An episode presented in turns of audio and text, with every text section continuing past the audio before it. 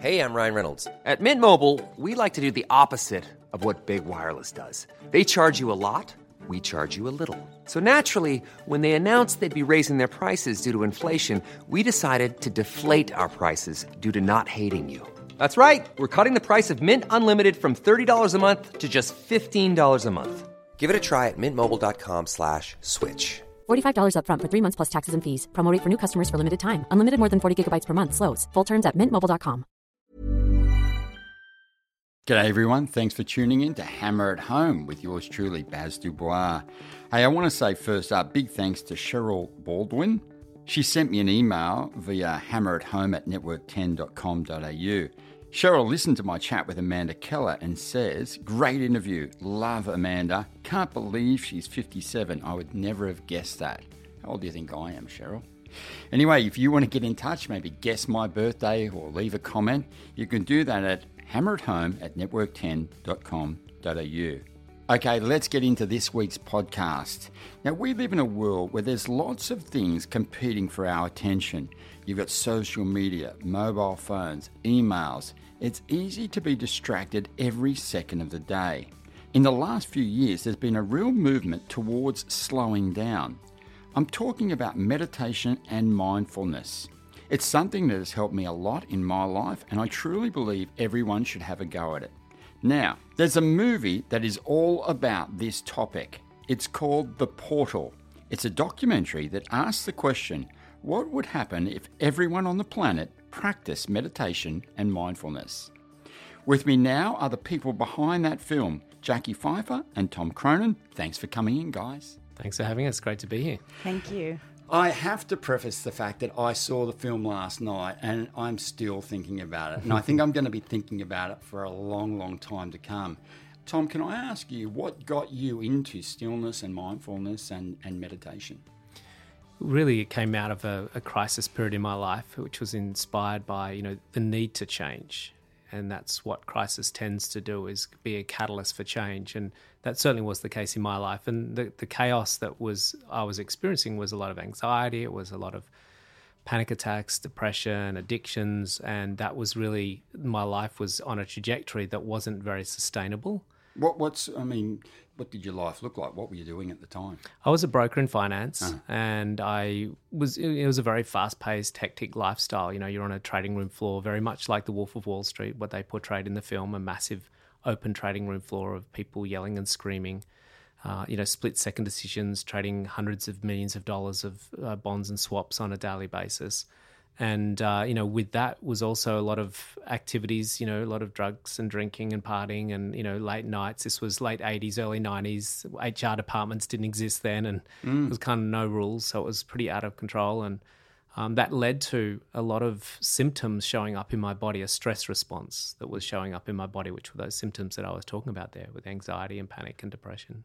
As you're talking i'm remembering my time in the 80s it's easy to forget that time isn't it? But I think I was 36. Uh, same. I was probably sleeping two to three, four hours max a night. I was working, turning over millions of dollars. I was uh, backing that up with plenty of party time, lots of drinking. And I had a stroke at 36. Mm. I mean, woke up one morning, one side of my whole face had dropped. Uh, my life had it, so I didn't even realise. I, I, remember walking into the cafe and people looking at me strangely. I had my first latte of the morning, and as I as I tipped it into my mouth, uh, there was a funny sensation because half my tongue was actually numb and it just poured down the side of my face. That was Bell's palsy was a result of the stroke. And, uh, and it took me, you know, the doctor said to me, there's no real drug for this. You just need to rest you know, I, t- I took that cue for about a year. It took about 18 months for the scar of the Bell palsy to go, Bell's palsy to go away. I mean, you can break an arm and you can put it in a cast for a while and fix it. But if you if you break that sort of that mental uh, that mental side of your body or the um, the neuro side of your body, it's going to take a lot longer. And, and the, generally, the best way to fix it is with rest. Yeah, rest is a powerful device, and you know, one of the things that was very powerful in my transformation was the rest that I got through the meditation was so deep and so powerful, much, much deeper than sleep. And that's where all the healing basically came about. And we see this time and time again in so many different ways that meditation and what meditation does in the physiology and in the mind and the healing process that happens during that process um, is very, very powerful. Now, I know, Tom, you've been in this stillness mindset for a while. Jacqui, what got you involved? I um I guess sort of had a bit of a life of unintentionally adopting mindfulness kind of practices without necessarily having the language or the framework to put around it until more recent times. But if I reflect back, there, you know, there have been times in my past where I've used those kind of techniques, you know, to to deal with kind of health sort of stuff. And at a time in my twenties where I was in a, a kind of pretty bad physical shape, which I realized, and I realized that it was to do with kind of you know drama cycles that I was running in my head, and I, and that they were manifesting physically, like and, an anxiety sort of thing. Mm, no, I think just catastrophizing stuff to do with relationships mm. and um, making making more of things than I needed to, and and I probably found at that time that my place of holding tension was like in my you know stomach area or intestines or what have you. And so kind of had it, it that i got became immobilized and it's like okay right I, I can't even leave the house at the moment. I need to sort this out. Mm.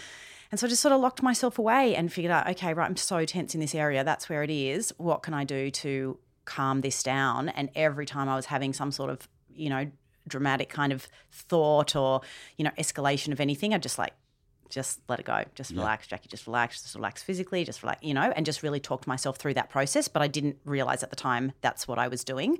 But it was extraordinarily effective and really knocked that mental process on the head and knocked that physical response on the head too. It's funny. I mean, when we talk about the things that uh, that we see as gone wrong in our life, uh, talking to them about it now, like you said, you're in the stock market uh, floor, trading room floor. Jacqui, you were going through different types of relationship. These are everyday problems. Mm-hmm. We all go through that stuff, but it's interesting. It never fixes itself until you find some peace within yourself, does it? Yeah, absolutely. You know, it's um, the stress response is the variable. The situations will just keep coming at us, you know, yeah. the, the constant change and challenges of life. And the variable here is how we respond. And that's going to be based upon our state of awareness or consciousness that goes into the experience, and also the sensitivity and the state of the physiology in the nervous system. Uh, so for me, my stress response for the first 10 years of my career was quite extreme. Uh, my mind was, and, and body and my nervous system was very frayed and very um, I guess, not in a very great state. Mm. But for the next 16 years of that career, I didn't have the same stress response. So the situation was the same. I was still working on a trading room floor.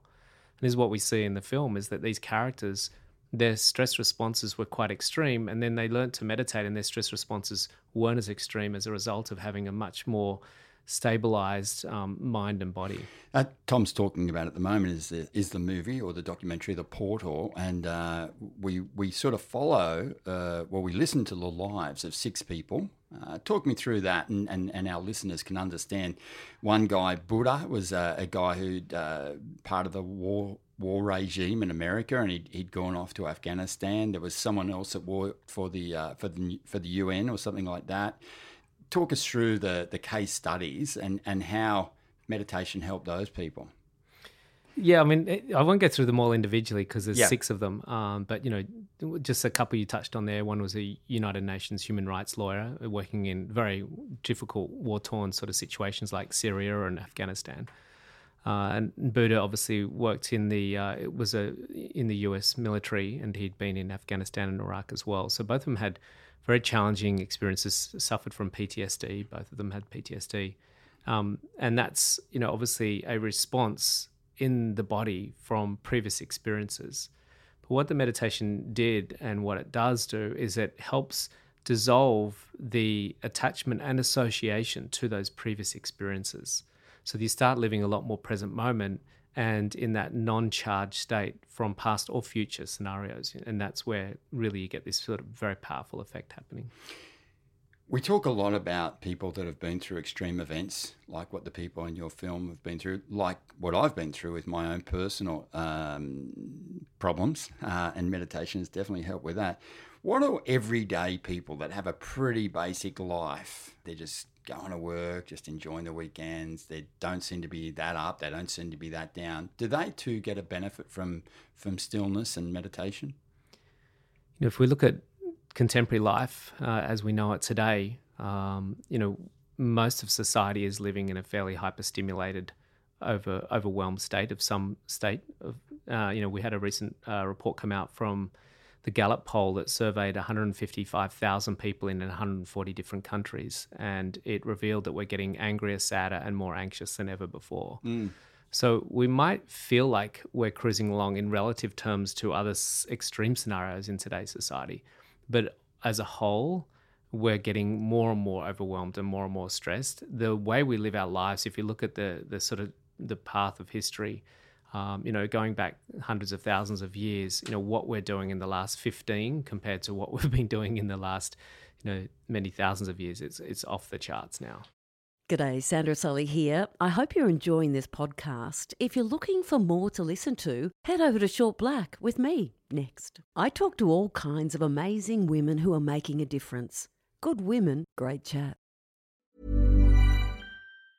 Many of us have those stubborn pounds that seem impossible to lose, no matter how good we eat or how hard we work out. My solution is PlushCare. PlushCare is a leading telehealth provider with doctors who are there for you day and night to partner with you in your weight loss journey. They can prescribe FDA-approved weight loss medications like Wegovy and Zepbound for those who qualify. Plus, they accept most insurance plans. To get started, visit plushcare.com slash weight loss. That's plushcare.com slash weight loss.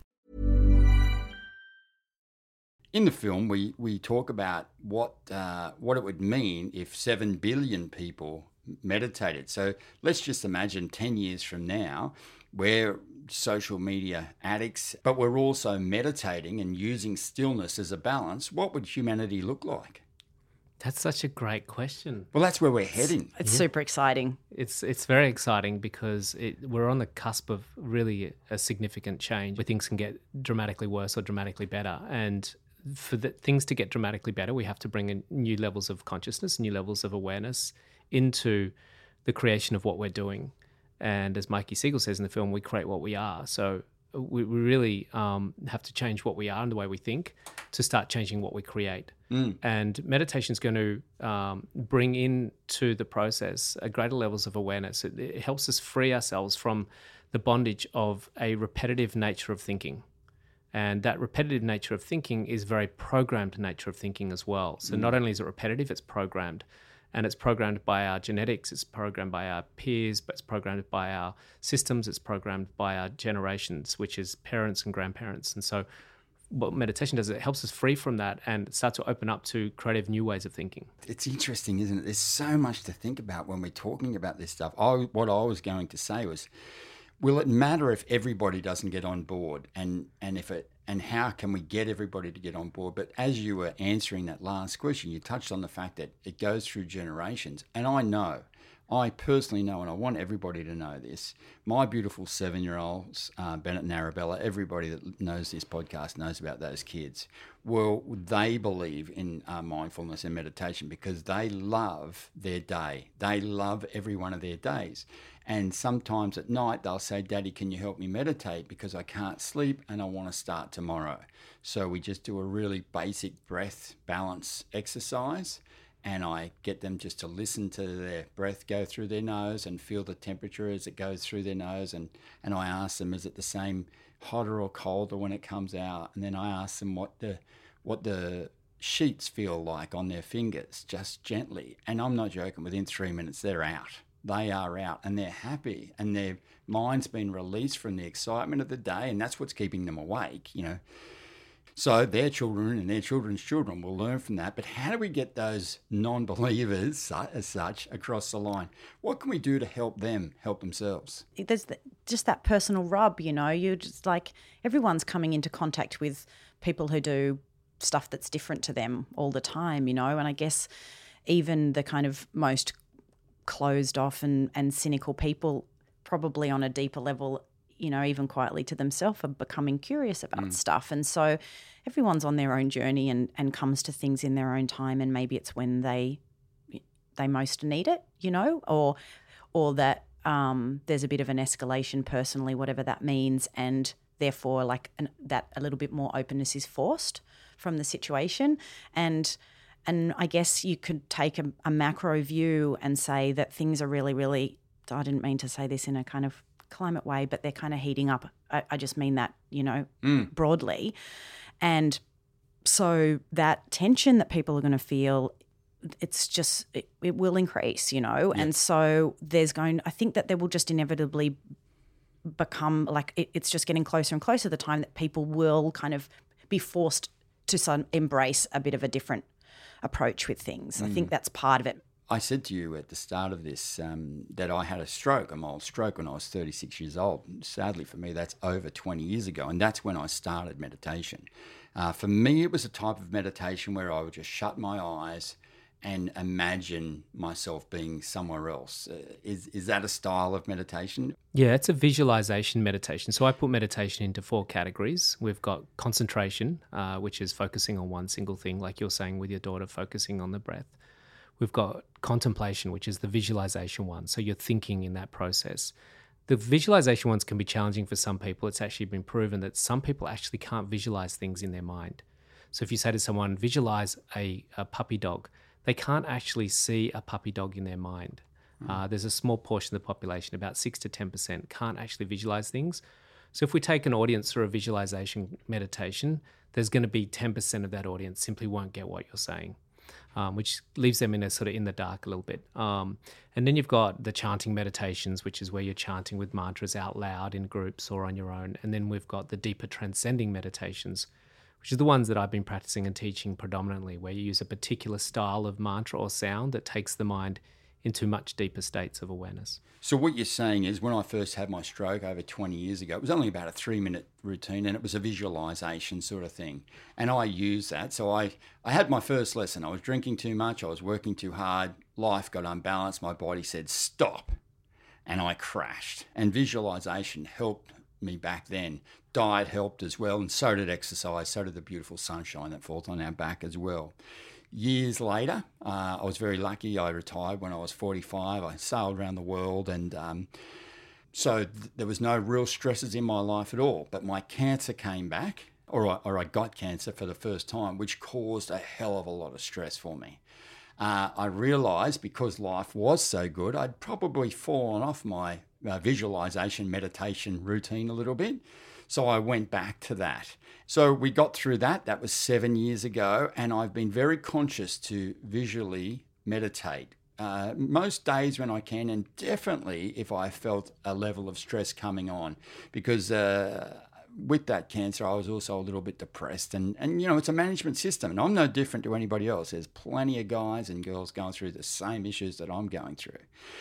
I had my children in 2012, and then uh, six years later, uh, which is 18 months ago, uh, the cancer came back again. Well, I was a different human then. I was actually got really, really angry, and I was, I wanted to blame someone for me being sick again. How can you now take me away from my children? This isn't fair. This isn't right. Uh, I don't deserve this, and I was really, really angry. And uh, my amazing doctors at uh, St. Vincent's Hospital were ready with the protocol of drugs that were going to save me. In, in, fact, they didn't really say save me, and that made me even angrier because I wasn't interested in, in being uh, treated. I want this thing to end. I, I don't want to keep getting this thing. And I was very, very lucky to meet a doctor called Dr. Judith Lacey at the Chris O'Brien Lifehouse. So I was asked, uh, it was recommended to me that I would go and talk to Judith about maybe some complementary medicines. And I went into that office, and it was just another doctor to me the first day. And I was really, really angry. I need to blame someone. I need to punch someone for this. Someone's got to pay for this. You're going to take me away from my children, and, and I'm pissed, you know. And she said to me, Baz, why don't we go and meet Chris? Uh, he's our meditation expert in, uh, in the hospital here. And I said, you know, I've meditated. I've done my bit there. You know, it didn't work. It's back. You know, get on the trip here. Like, let's blame someone. And I was really angry. And, and she said to me, Baz, what you're doing is you're laying in a bed there and you're dragging drama onto your body and it's another doona and another doona and another doona. You're right, you've got cancer again. It's an aggressive cancer, but you're also a strong man at this stage and you are a smart guy. Why don't we just try and clear out some of this, uh, this bad stuff and see then how we can really positively approach what's coming up? And uh, and I met a guy in there, Chris, and uh, he he just got me straight up. He wasn't interested in having an argument about let's blame someone. He just wanted to calm me. He just wanted me to find stillness and give my brain a break. Because if your neurosystem's not right, your physical system will never be right. Now that was uh, it's been two years I've been practicing mindfulness, and uh, like like is the case when you discover a new drug or whatever you discover, you say everybody go and do this, go and do it now. And I've introduced uh, th- this particular person to a couple of people, and I say, how'd you go? Miracle worker, right? And some would say yep, and some would say no. Okay, and uh, and and the fact is, I think meditation and the person you lean on for meditation, uh, they're all different as well. Uh, and I and I put it to my friends and, and, and associates that it's like everything. You go to a tennis pro, he'll teach you uh, a certain way, and the other tennis pro will teach you another way. Golf lessons, but it was science that sent me back to mindfulness meditation, and and I I can't be a bigger advocate. I know it's saving me. People ask me, how and why are you so positive, Baz? You know, everything that's gone wrong with you. And, uh, and I say, because I'm just not interested in putting those dooners on me. I'm not interested in them. I'm, I'm interested in, yep, I've got cancer. Yep, everybody's saying I got five years max. They told me I had three months max seven years ago, and I, and I beat it then. So, there's no sense in in taking on that negativity or, or, or, investing in that negativity but it's very hard not to unless you can find some stillness unless you can find some quiet time or still time or, or mindfulness just to balance yourself up yeah you know it's not that the stillness or the mindfulness fixes things it gives you the space to get clarity about things mm. and i think uh, on two levels. One is mental space to get clarity on an intellectual level and see things in a different light and find the solutions from that field of possibility, but also gives your body a deep sense of, you know, respite from, you know, every thought translates to a physiological sort of reaction in the body. If you've got all those angry thoughts and you've got all those angry sort of energies in your body, which are obviously deteriorating the well-being of your body. So it works on a physiological and mental level and i think that that was what really inspired me was to see how much it changed my life how much it changed my students lives and to really just bring that into the world and show the case that I heard a really interesting um, way of describing this recently, you know, about how we're seeing through things. So we see through our feelings to the something or other. So this guy was giving an example if like you're holding, if you've got a cup in your hand and you're kind of tapping it with a pen, there's various points of impact there. You know, you're holding the pen um, there's everything that's going on with you internally that you're not noticing. Me, you're focusing on the tapping of the pen onto the cup. But if you kind of like zoomed back a layer, okay, so then you're focusing on your hand holding the pen, but you're not any longer focusing on the mm. cup. You've lost the cup. You've got the hand and that contact with the pen. And then you come back and you might start feeling sensations in your hand. And then you sort of like keep going backwards, layers, layers, layers into the, you know, into the depths. So this idea of we're seeing through a layer to another layer. So through my emotional current emotional state, which I'm totally not aware of, through that, through my hand, all the sensations, physical sensations in my hand, to the physical sense of the thing the holding of the pen which is like i'm like engaged in and this tapping motion. And our ability to fluidly just like move forwards and backwards through that experience allows us to just kind of gradually over time get better at the process of identifying all of those layers. And so then yeah the, uh, the awareness of them allows us to kind of interact with and maybe make changes reflect on do we want to interact that way in the world. I guess if you've got the space to um, break that down to the layers and get to know the layers better, uh, you can get rid of the ones you don't like. Yeah. Well, I'm going to finish it on that thought. I mean, that's really interesting. Guys, I want to thank you for coming in. As I said, I encourage everybody to go and see the portal. Uh, it's going right around the country, and um, I've enjoyed it and I've enjoyed this chat. Thanks for coming in. Thanks, Thanks very much for having us. Yeah.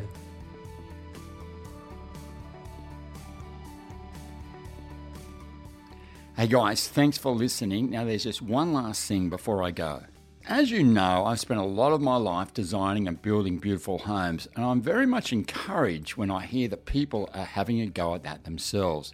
I thought I might try and give you some tips on this podcast on how to take on little jobs. So, what I need from you is to send me in those problems you're having around the house or your apartment and see if I can't talk you through the tips and tricks to get those jobs done. Hammer at home at network10.com.au.